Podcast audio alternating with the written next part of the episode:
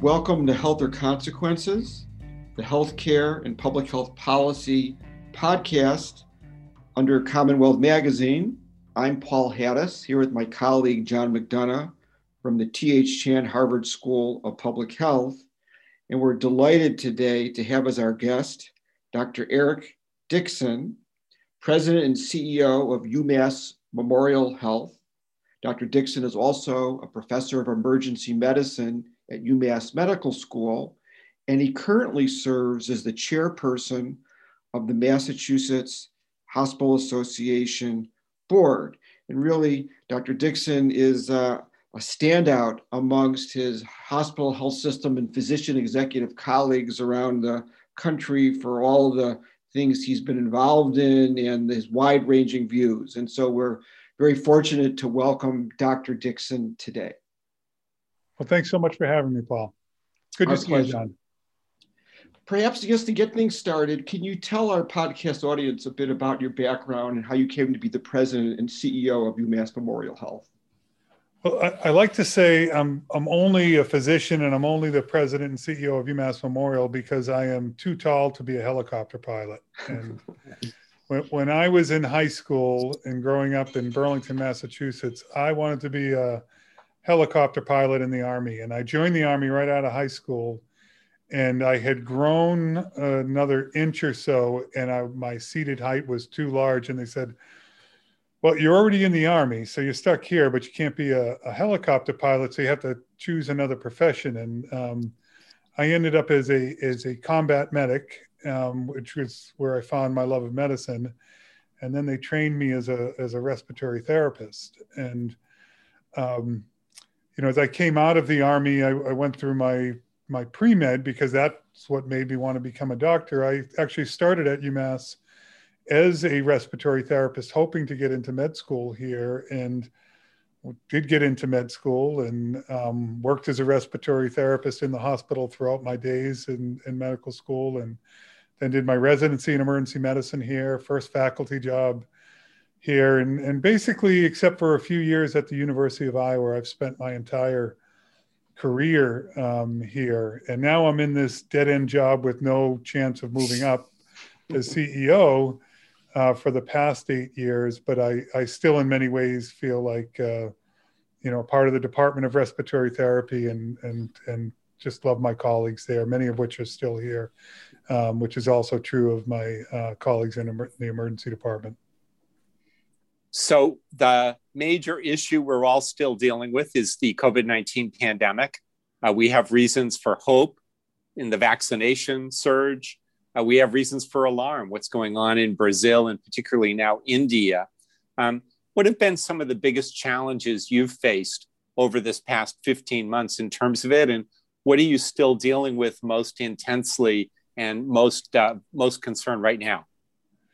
You know, I think the biggest challenges have shifted over time. You know, the first thing was a scarcity of resources, PPE, and an ability to test um, patients for the disease we didn't have the broad testing capabilities that we have now. Then, as things got worse, it became ICU beds and hospital beds and everything associated with that. Um, but we got through the first surge, um, and we saw a shift really towards recognition that um, we had a major equity issue occurring with COVID. That in in our own region here in Central Massachusetts, the primary issue became we're seeing Latinx populations get infected at three times the expected rate versus a Caucasian individual. And the same is true for African American populations. And we clearly had to deal with that, and we're still dealing with that in the vaccine situation. But I would say if you said right now, what's the biggest challenge we face? it's just how tired everybody is. Like in the healthcare workforce has been through so much, so much uh, emotionally, and we're all used to working hard in the hours, and we've been through residency, but we've just never seen um, death at this level, right, for this period of time in our careers, and and and death in a way that's um, been much harder on us. You know, part of our healing as healthcare workers is when a patient we lose a patient is helping the family heal. We try to be the strength for them.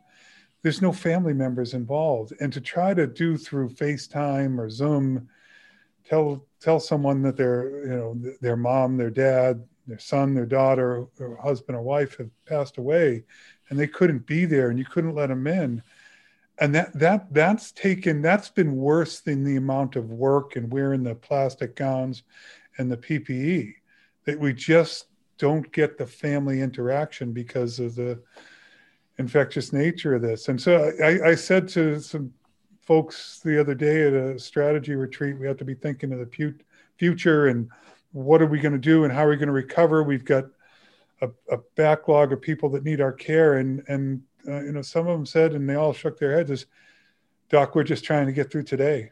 We're just trying to get through today." And I think that's going to play out in the next year or so. And if you're in a CEO of a healthcare system, if you're in any leadership of a, a healthcare system, do not underestimate how tired your people are and how important your leadership and giving them hope and taking care of them is right now because that's your most important job taking care of your people that are taking care of the patients.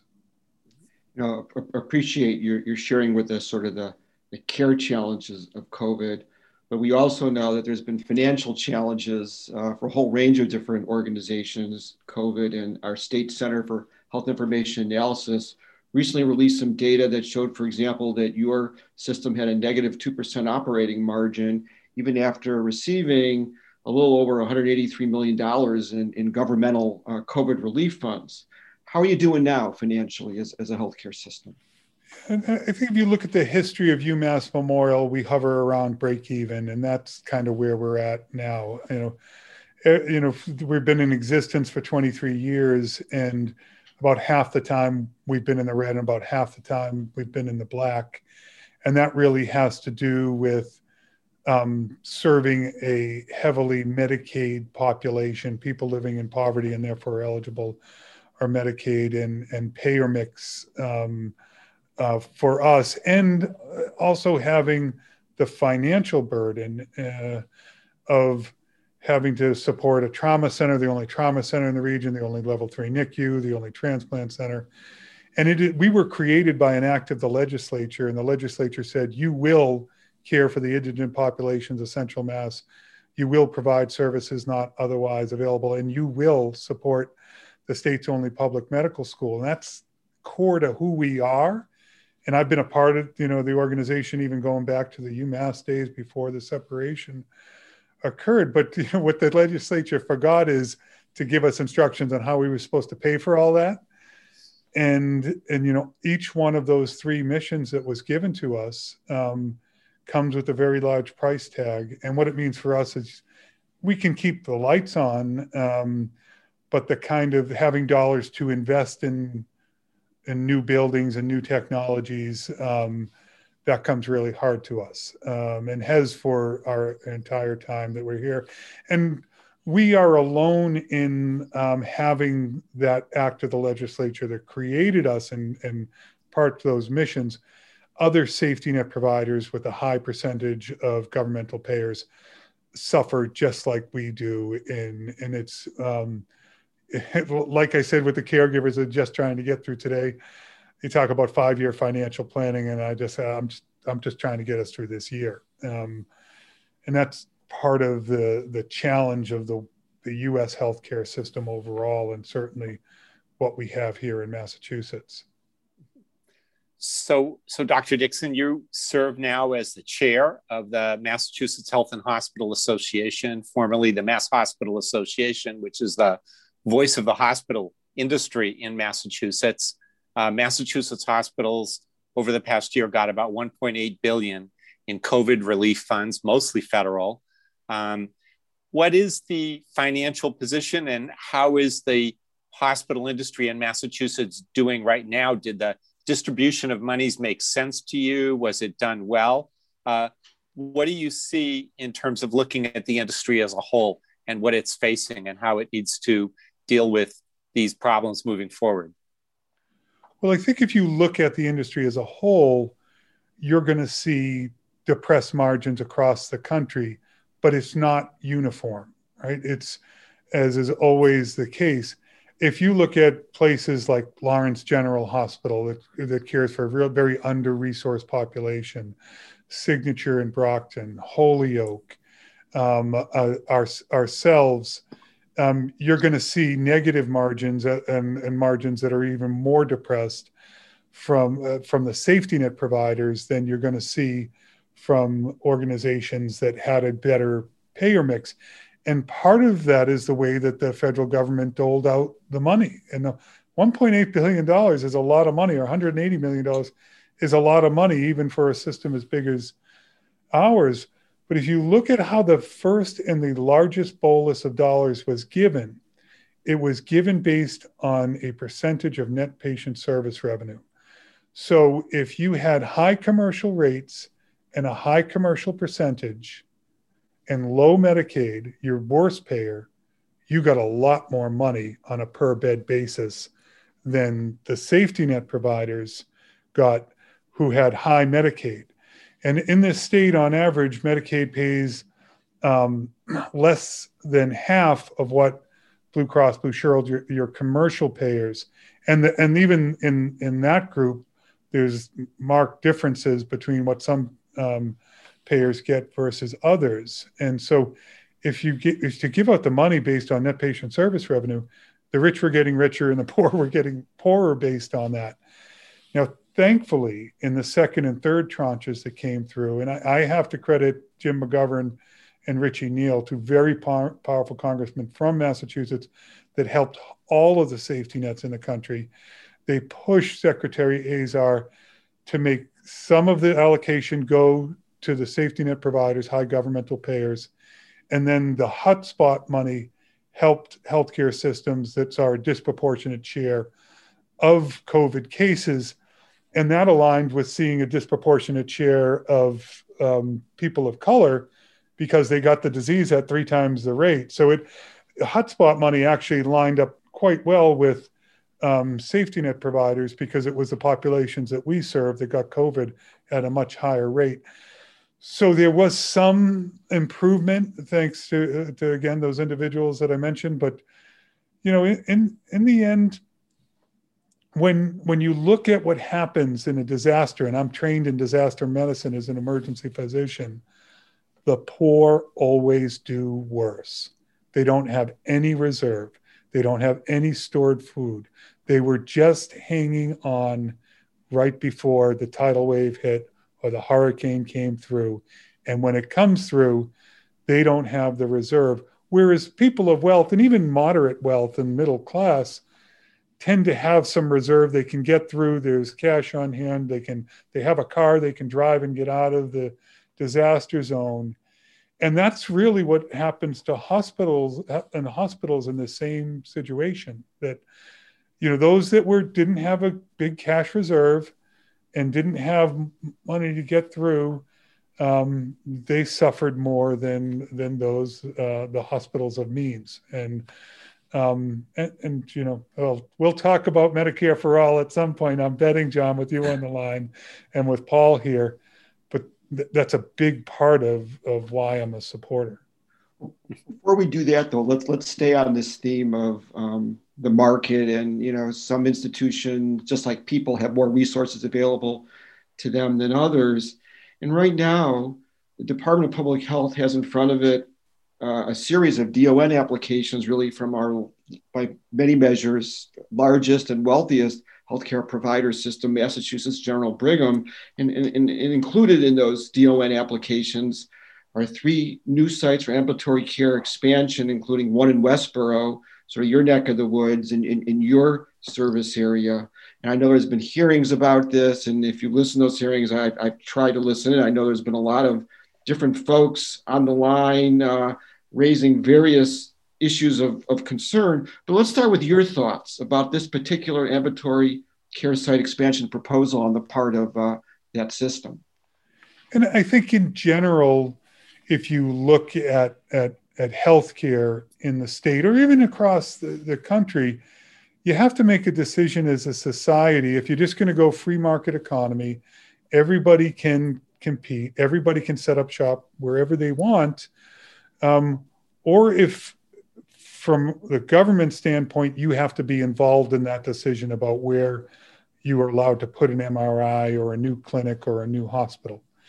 And the reason the government stays involved in healthcare and doesn't just let us compete on the basis of value is that in the United States, we have cross subsidization of especially Medicaid with commercial um, uh, insured.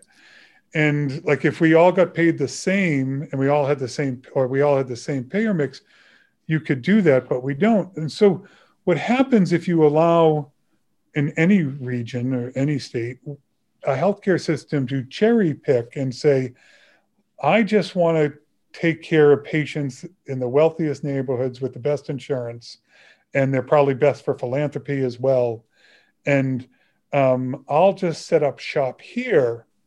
It's always going to be at the expense of the poor and underserved because it means that those resources are going to go preferentially to that cherry picking system away from the system that is caring for uh, the high Medicaid population.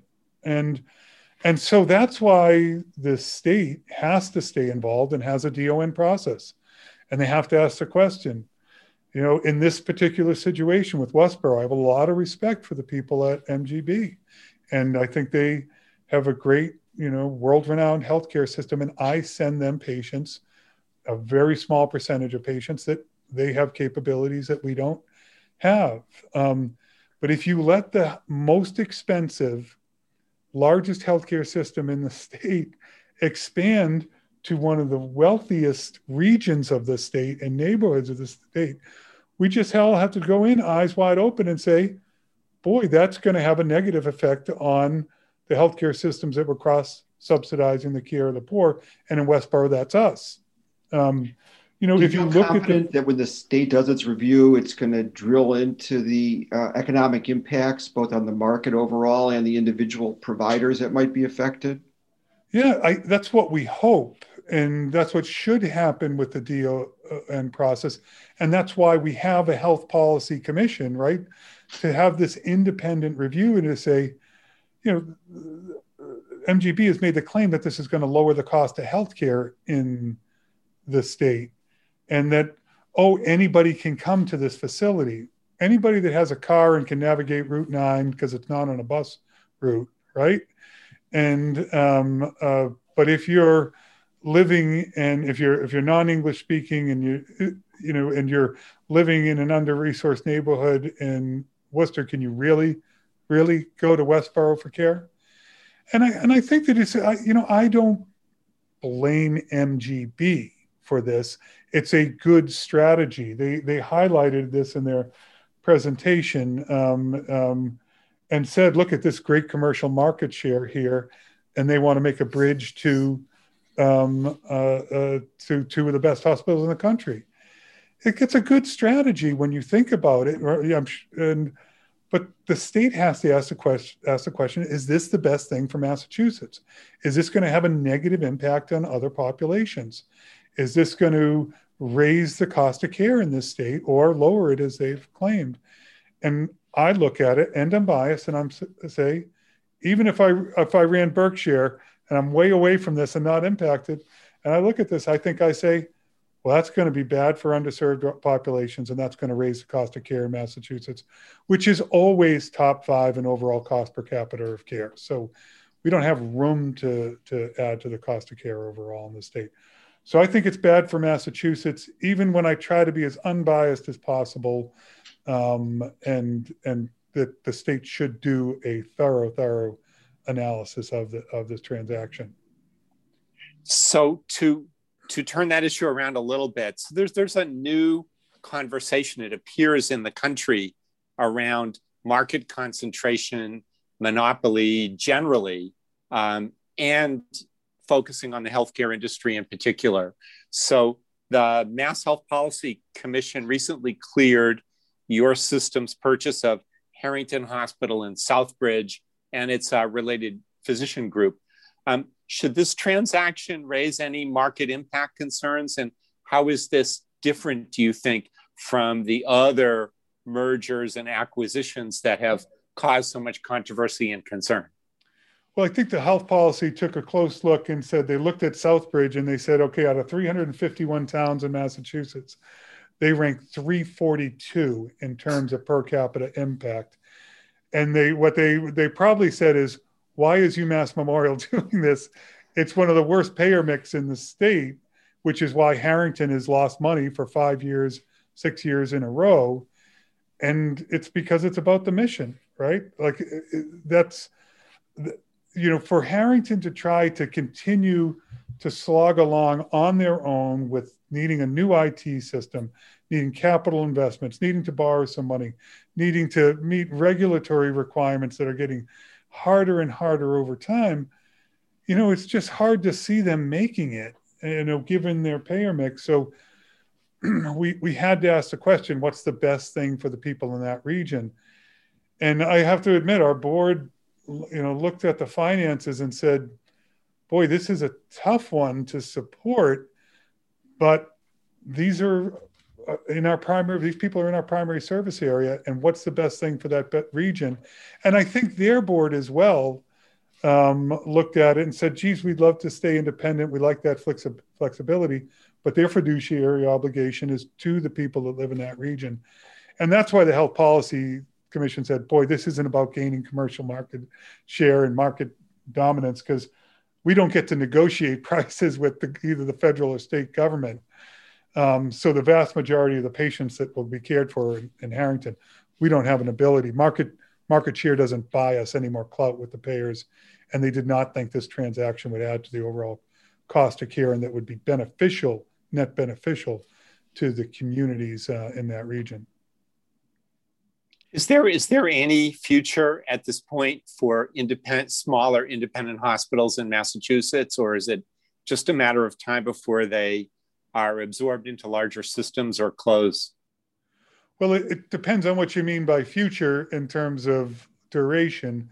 There are hospitals that enjoy a an excellent payer mix, um, have good uh, um, philanthropic programs, um, and can hang on longer than others. Um, but ultimately, it is getting so, so hard to have the infrastructure necessary to run a healthcare system. It doesn't make sense, right? You know, to think about what you need for an, an IT system now that is state of the art, as we, especially as we start to re- add artificial intelligence to help read radiology um, and, and x-rays and images and things like that the, the continued subspecialization of each of the practices um, you just can't do it as a small 100 bed hospital in the long term but if you have a big reserve then you could probably hang on longer and that's always the case if you if you have cash you can you can wait but i, I just you know as, as someone who oversees community hospitals um, and and has usually gets them when they run out of cash. It's it's just a matter of time, I think. And I think the same thing is for private physicians. None of our residents go out and start private practices. Overwhelmingly, they increase. They come in and they become employed. There are some docs that will hang on. Good friends of mine that say, "I'm just not going there in terms of the employed model," but it, it's inevitable in the end. Eric, as we move to the final phase of our discussion with you today. We really want to broaden it because uh, you're you're such a, a, critical thinker, and I know all the things that you've published on and, and talked about over the years. We want to give you a chance to sort of say, here we are in 2021, at whatever stage of the pandemic we are now, and where we find the healthcare market and state and nationally, and uh, uh, Democratic President Biden and and uh, uh, Democratic House and Senate and our state legislature, Governor Baker you look at all of that, uh, what's on your mind about uh, important changes for public policy, federal or state, uh, for the healthcare uh, system the next few years? Yeah, I think at the at the state level, uh, you know, I look at things and I say, you Massachusetts, you know, prides itself in having one of the highest quality healthcare systems in um, in the country, in the world, and I say there is no quality without equity, right?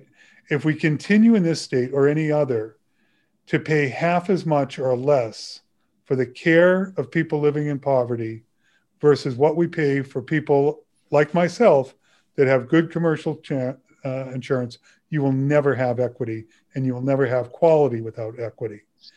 And um, there is a pathway in Massachusetts to get closer to that.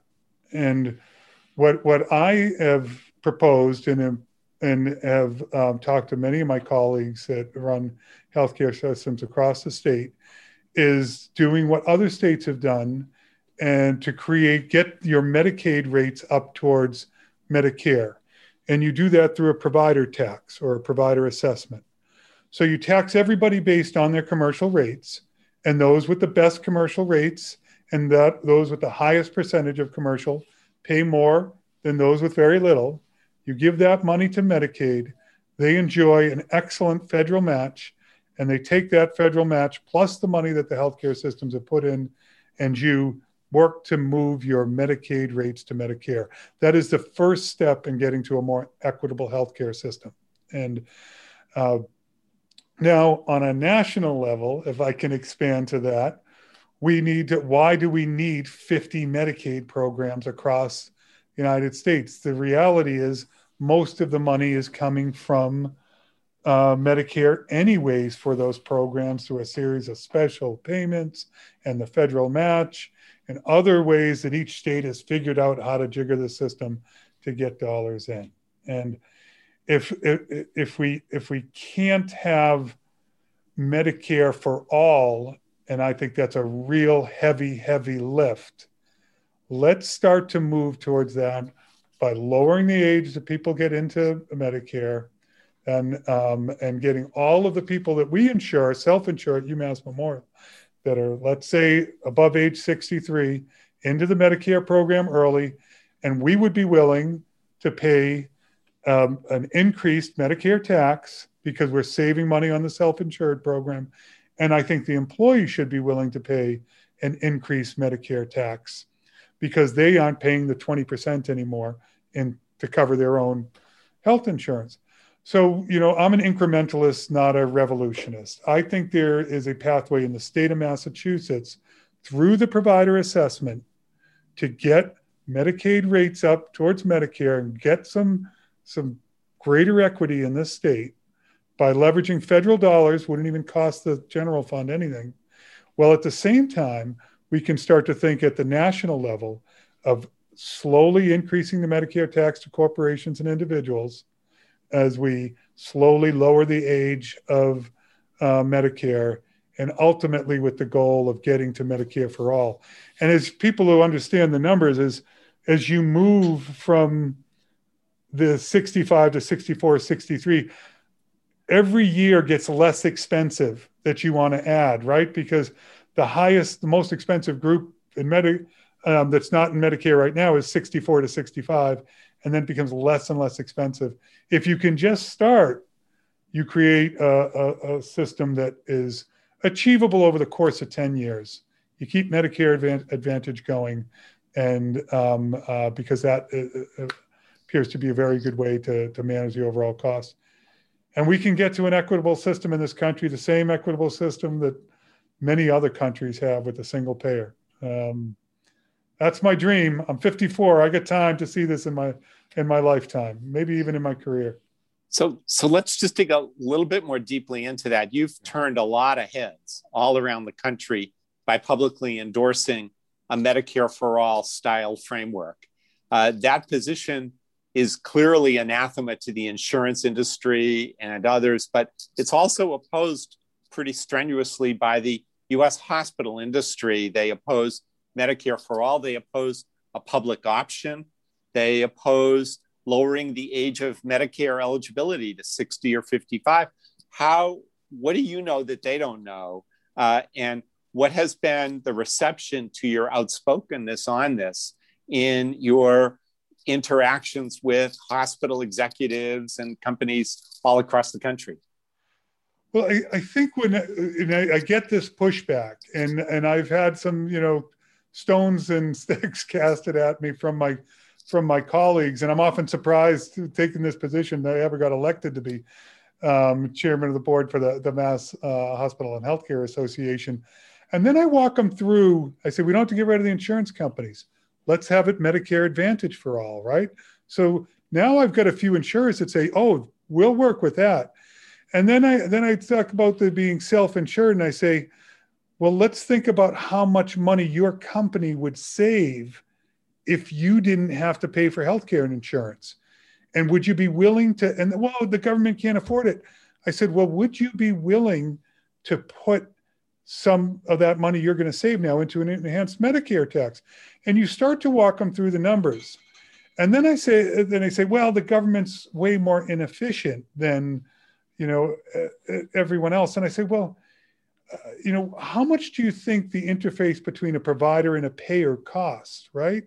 Typically, it's 12, 15% of the premium goes to administrative expense on the payer side. And then you're looking at 10 or 15% on the provider side for excessive documentation, denials that you're managing with, pre authorizations. I go, what do you think the cost of that is? maybe we can take that administrative cost and bring it down to something relatively simple like 5%, which is probably what the combined cost is for a Medicare program. And now we have 20% that we can invest in schools. Instead of, you know, we can invest in infrastructure in this country so that we can compete in a global environment. And so I think that, you know, it's, it's like anything that you get this false information thrown out there and everybody has this immediate reaction. And our job as leaders is education. Everything i do almost here is education. And start to just walk people through. Let's let's ask some quick questions. And you try to lead by asking those questions but most of the time most of the time i'm with a somebody that's running a business and and they're paying huge premium increases and I say overall, this system could be 20% less efficient, more efficient than what you have today in terms of those premium increases. Imagine if you could buy insurance at the cost of Medicare, you know, uh, uh, uh, like what that would do for your business, how you could deploy that capital and invest it to compete with Japan, who costs, you know, 40% of what our healthcare costs and gets better healthcare um, as well but you get to compete with compete with them globally. I think when you get people to the point that it is unsustainable, and then if it's it's gonna something's gonna happen, right? And then you start to talk about the equity piece. Can we really feel comfortable living in a society where uh, you know women of color are getting mammography and uh, at a rate of half that of Caucasian women are getting diagnosed with cancer later because they don't have the basic health care uh, you know because we everybody gets the same op- opportunity but yet we don't create a system that works for them. You know you want to be a part of that society? Now you know we, we have an obligation from an equity standpoint and from my perspective it'll make us more competitive globally as uh, in, in, in terms of um, you know the products and services we produce. Eric, Thanks, I have one quick question. Have I sold you? Will you sign on to Medicare for All? Paul and John, have I got you coming on the bandwagon with me? I'm there. I just think that it's a incredibly difficult political lift, uh, and uh, and so the the challenge is getting from here to there is is really tough and i respect and admire your advocacy. It's really gutsy. Thank you. I, I agree with what's been said about uh, the value of, of, single payer. Eric i want to just if i could just ask you a quick question about your intriguing state idea.